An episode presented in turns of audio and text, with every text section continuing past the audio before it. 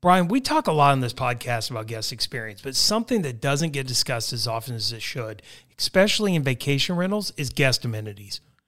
That's right, Matt. Offering basic guest amenities like soap and laundry pods in every property is key to providing a great guest experience. The problem is, it's a huge pain for property managers to pull that off. From purchasing and storing everything to getting all those boxes kitted up for each home. No wonder we hear so often for property managers that turn days suck. That's why we're excited to be partnering with Sojo, who is on an absolute mission to make turn days suck less by automating your guest amenities.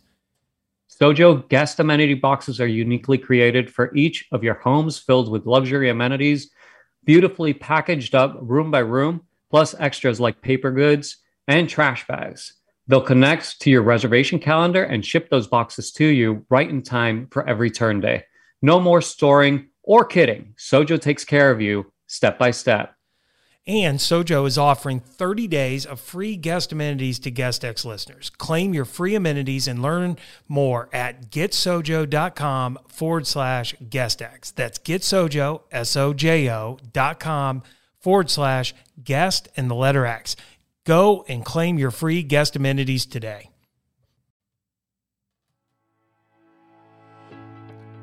Welcome to the Guest X podcast, where my co host Brian Hamawi and I uncover the latest technologies and human driven initiatives that are raising customer expectations and forever changing how we define customer experience. If you are passionate about creating incredible content and unique experiences, join us as we talk to leading product and experience experts across the globe and learn how today's most successful brands are setting themselves apart from the competition.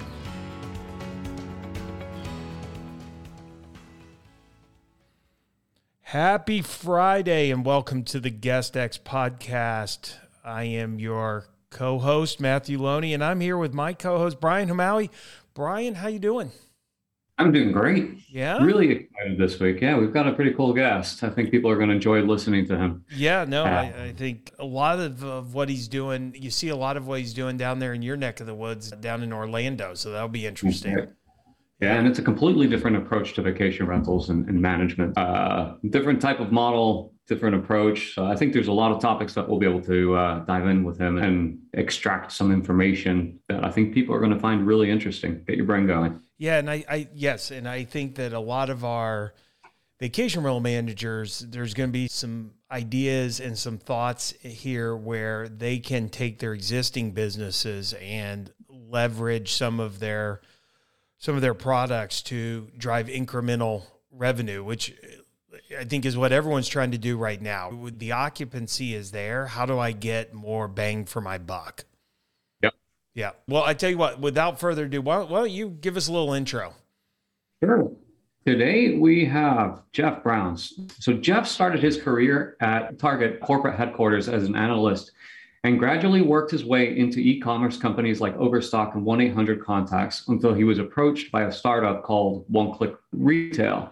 There, he quickly became the director of operations and helped the company grow to over 100 employees, and they successfully exited. Jeff then decided to go into becoming an entrepreneur in real estate and decided to found Loma Homes.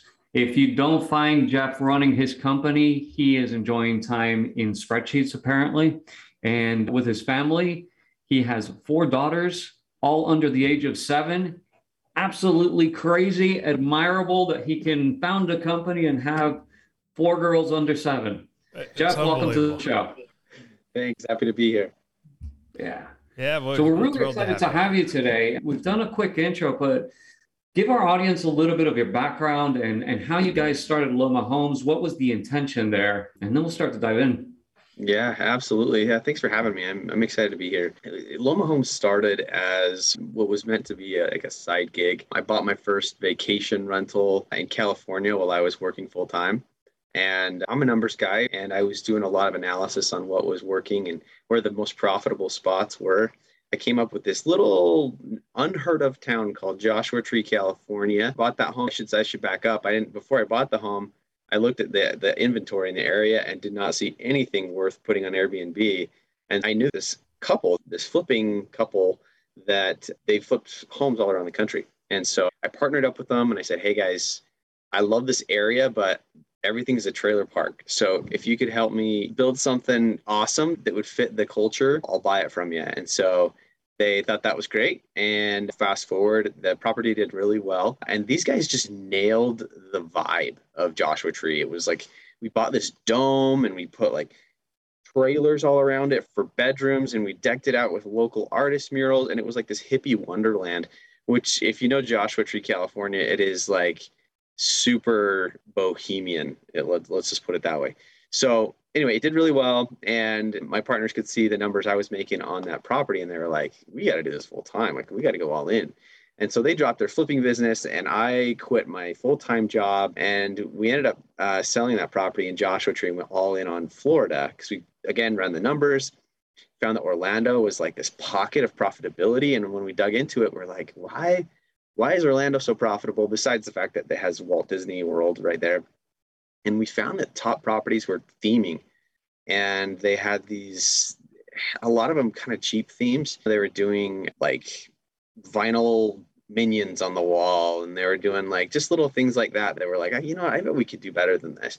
And so we decided if we're going to be competitive in Orlando, there's tens of thousands of vacation rentals, so we like we got we got to go all in, and we dropped like 200 grand on renovations and, and staging and made this galaxy themed house to go along with with people who were staying at Galaxy's Edge. And it worked. Our first year was actually in 2020 during the worst part of COVID. And we actually broke even, which was a surprise for us. And we did more revenue than most people, most properties do in a normal year. And so we thought, hey, if we can do well in COVID, we've got something and we just have been growing ever since doing more themed properties in orlando we've also expanded to the destin and the gulf coast and just keep building the brand so that's where we're today. Breezeway is all about uncovering initiatives that are forever changing the guest experience. Breezeway's best-in-class property operations and messaging platform helps do just that by helping operators differentiate their brand and deliver more service to their clients.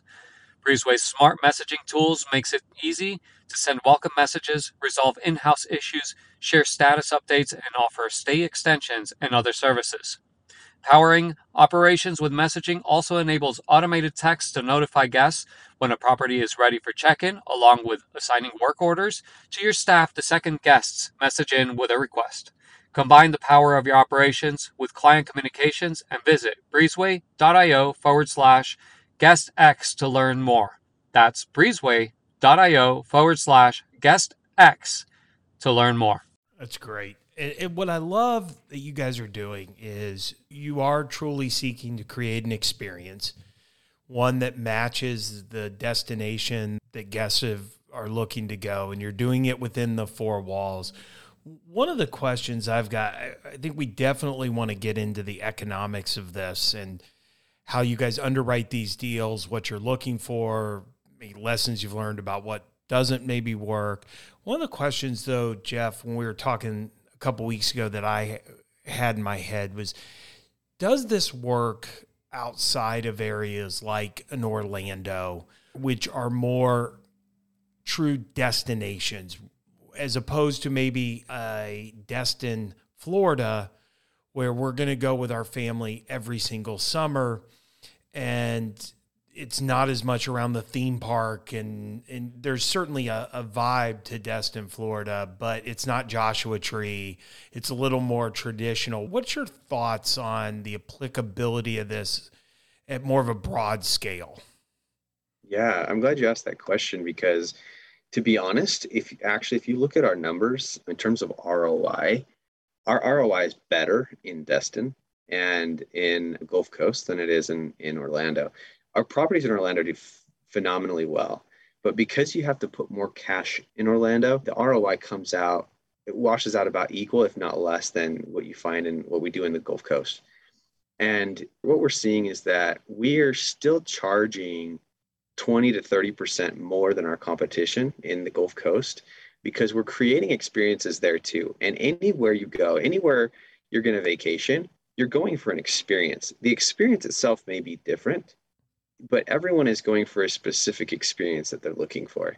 So if you're going to the beach, you're going for a, a beach experience. And so we don't theme out our properties to look like to look like spaceships and galaxies. What we do, and, and this is just to give you a couple of examples, we took one house it was on Hollywood Street. And so we made the whole house decorated and designed top to bottom to look like vintage Hollywood hotel uh, called the, the Beverly Hills Hotel. Yep, beautiful hotel. Yeah, it's beautiful. Yep. And so the whole home is decorated in detail to look like the Beverly Hills Hotel. And so that's the beach vibe that you can go have there and the experience that you have. And then we have other themes right there on the beach, like Pirates Pearl and Sailor's Cove. And so they, they each have a color scheme and that design element is what gets you that premium, that premium nightly rate. It's great. One of the things that is striking to me, and it's always been something that I've always said, and actually I think we've talked about it quite a bit on, on the show, Matt, which is the ability to control your units. So one of the things that I'm finding really interesting about your guys' model is that you guys do have external investors, but you are not answering back to homeowners. So you have full control over your units, your brand, and everything that's built inside of that brand. How has that affected the way you guys have an outlook on the business? Because even from a profitability look, your profits must be significantly higher. You're not sharing those profits with an owner. And, and I think that's one of the biggest challenges that we have in the industry, which is property managers do not own the unit. So we can't think the houses the way we think they should. We rely on the homeowners to invest in their homes. That affects the home itself. And then on top of that, we're starting to share the profits with the homeowners, which also makes the operations very difficult to ask them to reinvest in the property. I'd love to get some some background on on how that's working for you guys and, and how that's working for your investors as well. Absolutely. I love that you, you brought that out because that is our distinguishing factor. That's what you just said encapsulate, encapsulates our entire strategy and how we differentiate ourselves. Because controlling your inventory is how you control your brand. And we're trying to become an experience brand. And you can't do that if you're relying on someone else to to invest in their home. And so we control not only the homes we buy, but the renovations we do, the themes we put in them, everything about that. And so now we're creating this brand where when someone comes and stays at our home, they get uh, a little branded pin for that home. Every home has its own brand, and they can collect all the pins that for all of our homes. And they know that when they've stayed at a Loma Homes home, they've they've stayed at something unique and different. And so now when they come back, we get a lot of guests that are just they just look for Loma Homes homes now. They don't just look for another vacation rental. They look for a Loma Homes property because their previous experience was good. They want to experience all of the different homes that we have. And so that's really uh, a, a, powerful thing for us, as well as people just to, to follow us on Instagram and Facebook. So it really markets itself because these properties are unique and they go, I got to figure out what they're doing. And so we do a lot of Instagram stories of behind the scenes of creating the properties and renovating the properties. And people just love it. It's almost like a little HGTV show on our own Instagram. And we even involve our guests in the construction process where we say, hey guys, like we're, we're coming up with a new theme. Here's the house. It's three bedrooms or whatever it is. What should we theme it? So and cool. people just, people throw in their ideas and then they feel involved. They feel like you're building a pipeline of yeah. future guests. I mean, these people are not going to contribute. The ones whose ideas you pick, they're going to come stay in this home, whatever it right. costs. That's such a great idea. Yeah. And so it allows us to do all those things. Now, the biggest, uh, you know, downside to what we're doing is obviously scale. It's hard to you need a lot more capital to get the the properties. And so you do have the element of fundraising to get the capital to do that. But I would say that you're because, like you said, the profit margins are higher. we're not sharing profits with owners. We're able to share that with investors. And what I'll also add to that is we have another overarching strategy, which I think is worth mentioning here. Obviously, there's the benefit of not sharing your profit with owners. But when you own a portfolio of assets, that portfolio of assets can be sold at a different valuation. As long as your portfolio is big enough, it's no longer valued at a residential home value. If you try to sell an individual home, what are they going to do? They're going to bring in an appraiser, they're going to look at comps in the area. But if you sell a portfolio, they look at it in terms of of an investment and they look at it at a cap rate. Will you apply a cap rate on a vacation and you're going to go from, you're going to double the value of your home in a very short amount of time because you've created a business value, you've created profit. And then they apply the, the multiple on your profit and it's huge. So that's really our goal is buy these, these properties, create enormous amounts of revenue and profit out of them, and then sell the, the assets at a, eventually sell the assets at a cap rate. And then we can keep our property management company because we um, we manage those same assets. So now we have the profit from the homes. You don't have to own them forever, but then you sell those assets and then you can reinvest to buy more. Yeah, very so that's that's how it works in the long term.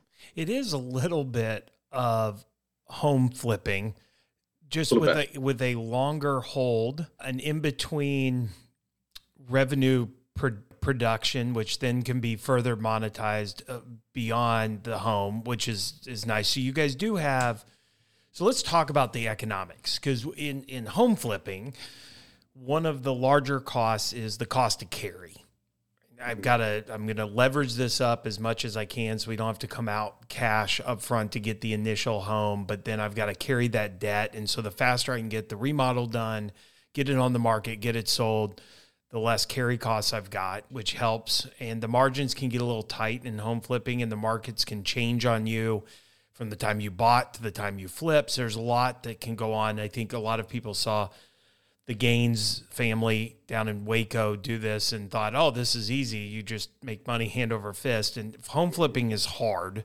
So I imagine because of the similarities, Jeff, there are some do's and don'ts, and you guys are learning about what you can pay up front, where you want these homes to be located, how much you can put in, maybe in relation to, guessing, the end of what you think you can drive as far as rental rates and occupancy and things like that. So, at a high level, tell me eh, or tell our, our listeners how do you start to go about picking a market and then within that market, what type of product you're looking for? Great questions. How we pick our markets, we use a, a, very similar approach to what a lot of people are doing right now. We buy data from AirDNA, Price Labs, and others. And it's important to get multiple sources of data so that you can cross check them against each other. But we picked Orlando and the Destin area because we looked at AirDNA and we looked at the, their investability score or their the difference between the cost of the average cost of homes and the amount of revenue you can make so that really, because mortgage ends up being majority the largest expense that you have, it's about reducing that cost as much as possible. And so, in relation to the revenue. So, we look for those pockets where average revenue is high, cost of homes is low. And then, once we find those pockets, we find the, the optimal strategy within that pocket. So, it's asking yourself, why are guests coming here? and we do a lot of analysis in reviews. So we've pulled, for example, we'll take all the five star reviews of an area and we'll throw them into a text analyzer and say, what are people, what are the words that are coming out of these five star reviews most? For example, if you did that in Nashville, you'd find the words bachelor and bachelorette party. And yep. if you, and that's exactly what we did. We, we were looking at Nashville and we are like, wait a minute, if you want to win in Nashville, you have to do bachelor and bachelorette parties. No, thank you. so we didn't go into Nashville, but you can do that with any area and f- figure out because most people in their reviews they'll say we came for a blank, we came for this, we came for that, and we loved it because of of X. And so those words start to, to show up and you, you create an experience around those words so that you know what people like and, and, are, and are coming for.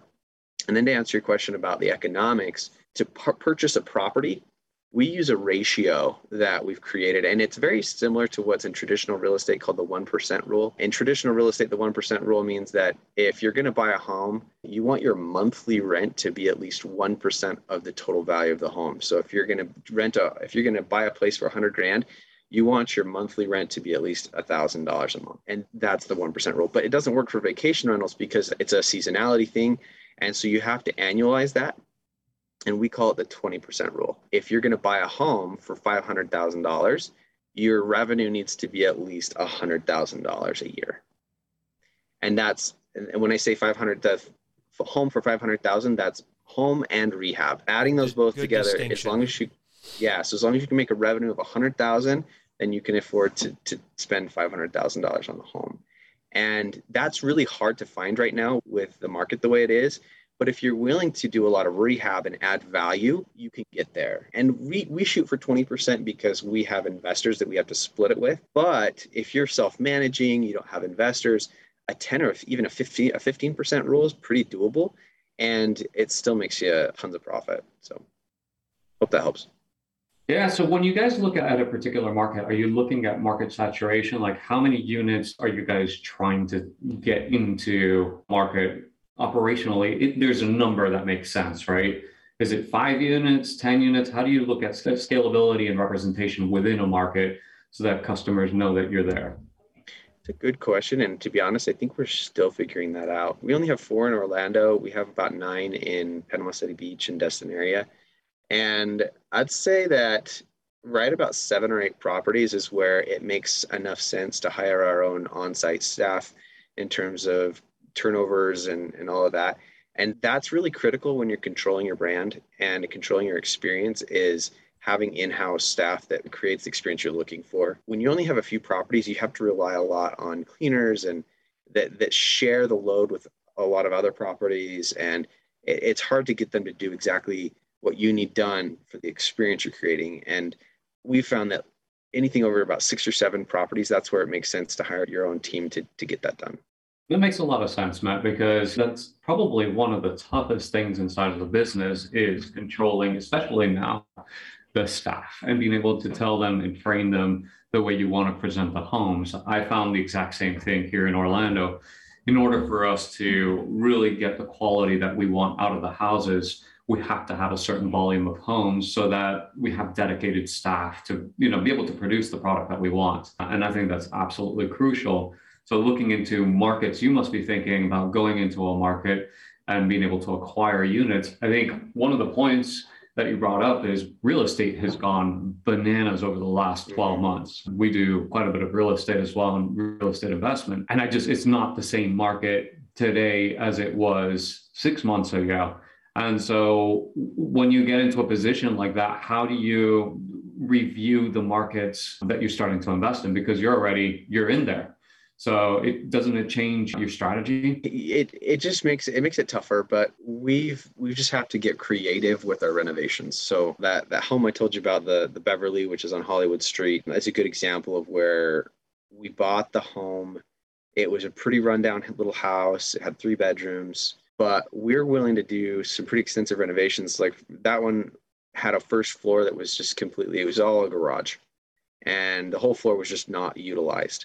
So we, when we saw that home and we say, okay, it's three bedrooms now, but what if we just took that entire first floor and redid it to be what we would need it to be or, or optimize it for vacation renting, vacation renting.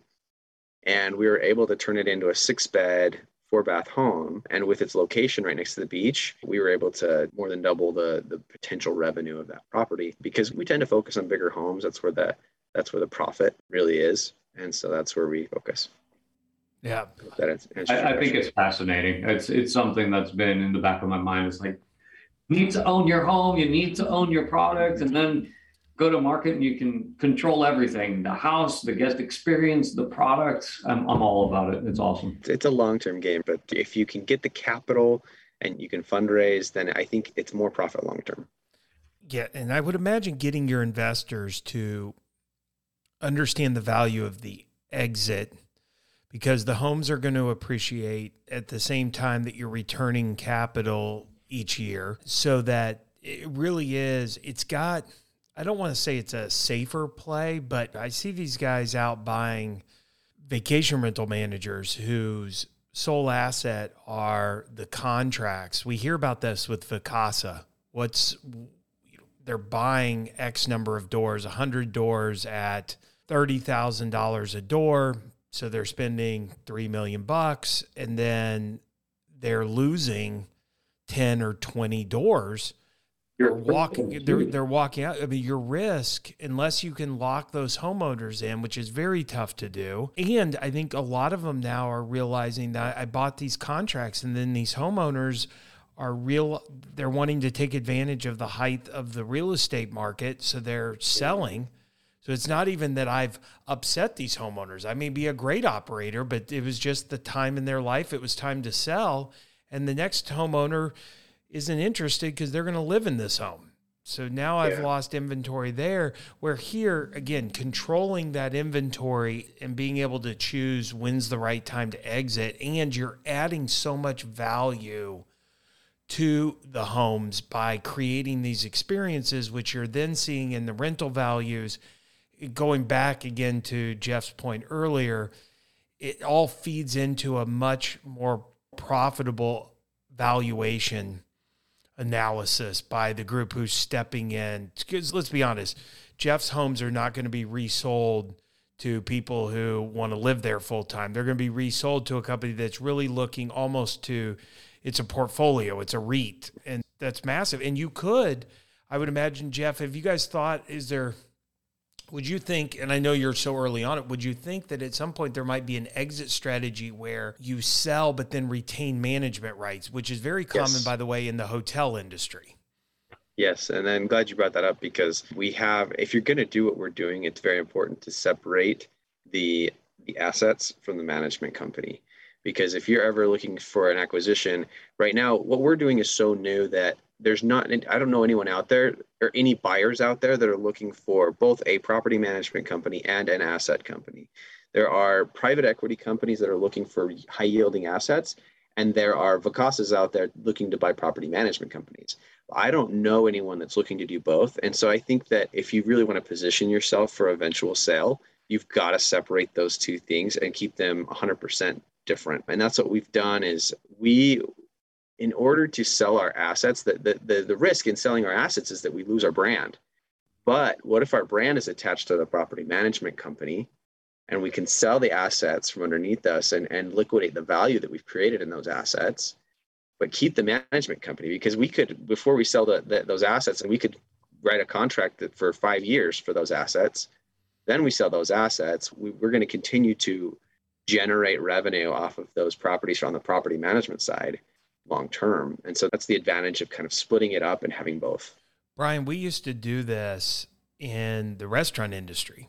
So when we decided that a market was perfect, it was when I was at Argonne Capital, uh, we had a thousand restaurants, I think, before I left. But when we decided that a market was an area where we needed to be, we would go ahead and build the restaurant, start operating it, get the sales up. Now it's selling for not potential, it's selling for actual what it's generating. But then we would retain management. So it was someone who wanted the dirt and the ongoing revenue and was willing to then pay a management fee. And it was great because we were making money. We had a pretty quick turn, maybe 18 months after we'd go live. So we'd quickly be able to realize the the value of what we had built over the last 18 months and mm-hmm. the capital we had put in.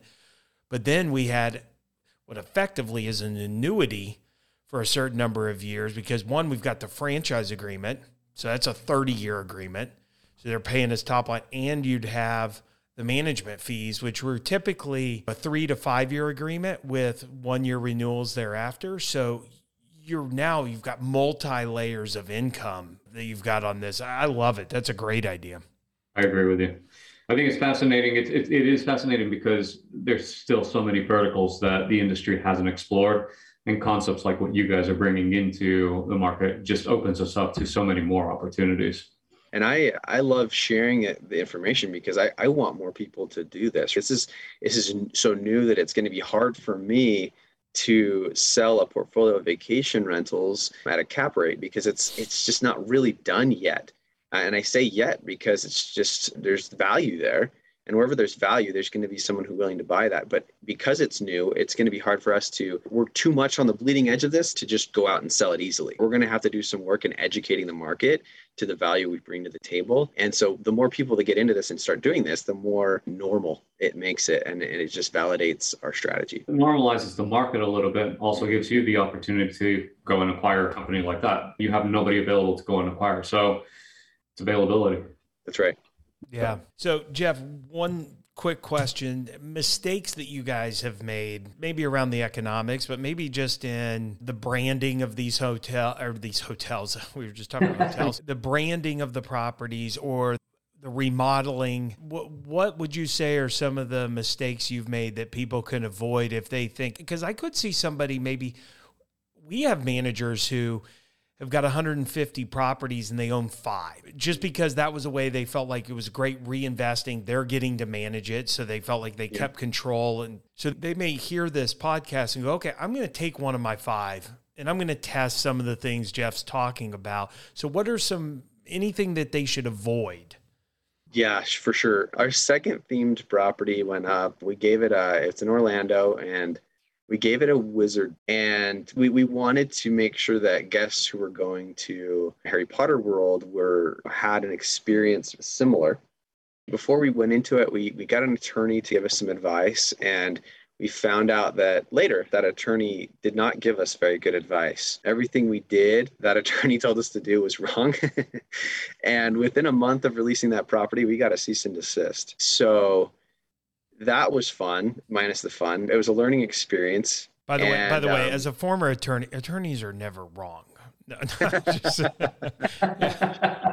good legal advice. Good point number one. Okay. Okay. Yeah. yeah. You get what you pay for in legal advice. Okay. Just that's the lesson there. Anyway, it was pretty scary there for a little while. We thought we were going to get sued, and the owners. We also learned that with copyright law, you aren't protected by an LLC that they can actually come after your personal property as well. And we I thought I was going to be living out of a box after that one, but luckily hard to, we hard we to were, do with four kids.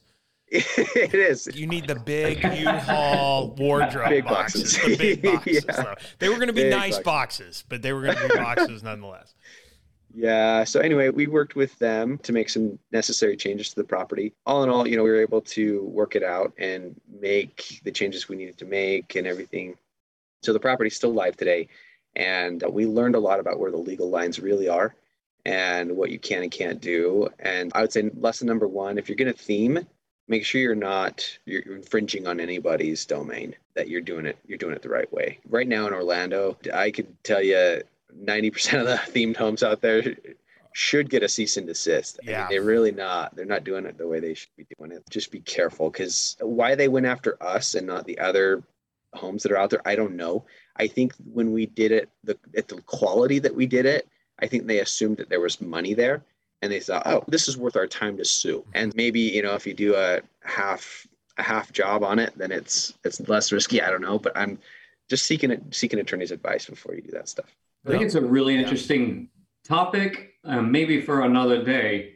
But the the whole thought process be, behind theming, some of the legalities behind theming, it's a really big issue in the Orlando market, especially if you don't understand how licenses work. Just because you have somebody that can paint Mickey Mouse, man, maybe we just got into trouble because I said Mickey Mouse on a wall doesn't mean that you can actually market your rooms as Mickey Mouse. And there are a lot of legalities behind that. They they have an entire department dedicated to looking at stuff like this. And so right, it'd be right, interesting. And, and by the way, rightfully, they've put hundreds of millions of dollars of building the value they have yeah. to continue to capitalize on that value. They're they're protecting their shareholders and their assets. But you're right, it is licensing well, is very difficult. As you know, Brian, I think you've got a background yeah. in licensing.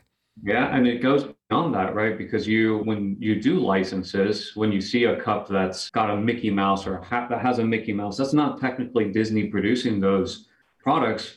Those are people producing the product and purchasing a license that could go north of quarter of a million dollars just to start off on the licenses. So they're protecting the people that are investing in the company. Yep. Not yeah. just the product. Yep. And, and, and, no, it's a, it's a cool topic. Good, good point. Hey, Jeff, before we end, I like to ask our guests any good books you've read lately, or it doesn't even have to be lately, good business books that you, or experience books that, that you've read that you've taken, taken good information from that people should maybe look to read.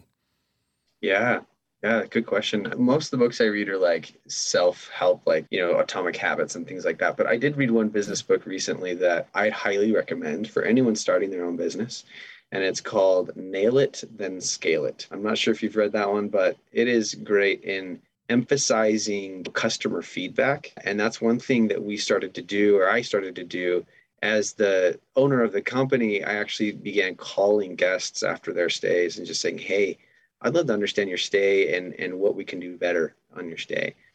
And through that, we learned a lot of things. Things like I didn't expect to learn. For example, that over half our guests were local travelers that were celebrating a kid's birthday. And by just learning that information, we were able to, we didn't know we were capitalizing on a whole niche that was very profitable. And we were targeting international travelers and fans of these themes when there was this whole like group of parents that were willing to spend thousands of dollars on their five year old birthday party. And so finding that out was you know helped us grow that side of the, the business a little bit more. So i'd say nail it then scale it is great. And um, atomic habits by the way good book though. It is uh, a good book it really yeah. it really is. For those listeners who haven't read it. Hey uh, jeff how do people reach you if they've got questions if they just want to chat if they want to hear more about what you guys are doing what's the best way to get in touch yeah so you can go on our website at www.loma-homes.com uh, or you can email us at info at loma-homes.com. Great. Hey, thank you so much for the time. We, we, really appreciate it. And I just think it's been a fascinating topic and I, an area that people, I think, are going to get a lot of good information from. So we appreciate you joining us today. Thanks for having me. Great to have you on. That's it for this week's episode of the Guest X, a member of the Hospitality Podcast Network. Be sure to sign up for our email list at guestxpodcast.com. That's guest, the letter X, podcast.com, and follow us on your favorite podcast app. I am Matthew Loney, along with my co host, Mr. Guest Experience, Brian Hamaui, signing off and reminding you to always create a guest experience worth talking about.